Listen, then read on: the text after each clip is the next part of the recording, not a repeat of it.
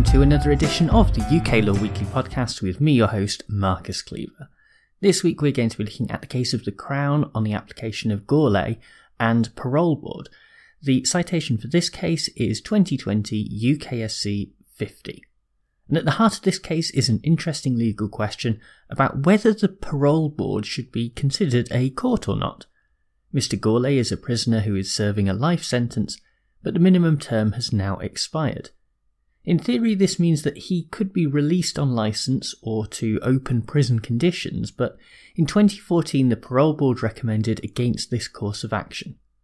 Gourlay challenged that by way of judicial review, and it was decided by the High Court that the failure to recommend a transfer to open prison conditions was indeed unlawful. Things get interesting when, even though the Parole Board did not participate in the judicial review proceedings, Gourlay still applied for an order that the parole board should pay for the cost incurred in bringing the judicial review.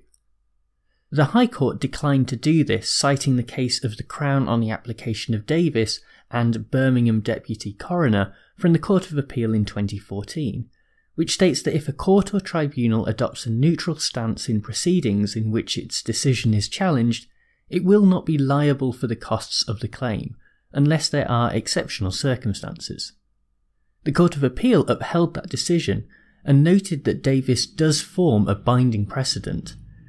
Gourlay disagreed and argues that not only does Davies not apply to the parole board, but it is not a binding precedent, and in any case, the approach in that case is no longer correct.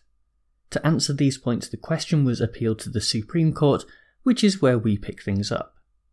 Now, the law in this area can often be a bit vague and therefore confusing. In terms of the actual legislation, we can look to Section 51 of the Senior Courts Act 1981, which tells us that the High Court and the Court of Appeal do have discretion when it comes to the awarding of costs, although this is subject to court rules. Those rules have a starting point that, in general, the losing party will pay the costs of the winning side, but they are in no way comprehensive, and this is what can lead to disputes like the one that we are looking at today. The appellate courts will attempt to set out guiding principles for lower courts to follow, but these aren't really law in the way that we might normally think about it. Bearing in mind that this area is not comprehensively regulated and tends to be governed by the Court of Appeal, it would be unusual for the Supreme Court to get involved at all. If we get back to core principles, the purpose of the Supreme Court is to answer questions of law. And so when it comes to costs, the problem is that this is a discretionary area that is not within the court's expertise and doesn't really constitute law at all. With responsibility for developing this area of practice resting with the Court of Appeal, that court should be given the freedom to develop the way that things operate without being bound by precedent as if it were a traditional question of law that might end up getting appealed to the Supreme Court. In a practical sense, this means that the Court of Appeal should be free to overturn its previous decisions on questions of practice, where there has been a material change in circumstances that warrant such a change. Bringing it back to Gourlay's appeal, the High Court made a costs order that was reflective of current practice and as we mentioned earlier, the Supreme Court is extremely loath to step in and make changes where it is not the best placed authority to do so. Whether or not the parole board is a court does sound like a question of law, but it is tied up with the overarching question of practice, and therefore remains within the discretion of the lower courts. Furthermore, the Court of Appeal did not itself commit any error of law, and its approach was consistent with the rules of court as they are presently constituted. It makes sense that a quasi judicial body like the Parole Board that makes decisions about prisoners' futures would want to remain neutral in any judicial review proceedings so as to avoid any appearance that they are interfering with justice.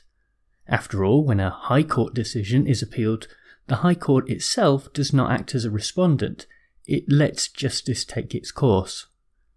Given that stance of neutrality, it seems unfair, for the purposes of costs, to consider the board to be the losing party in the case. Meanwhile, on the other points raised by Gourlay, the Court of Appeal was right not to change their position just because one of the parties was a recipient of legal aid, and correctly recognised that Davies was not a binding precedent.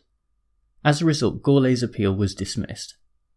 For our own analysis of this case, we can probably begin by asking why the Supreme Court took this appeal in the first place.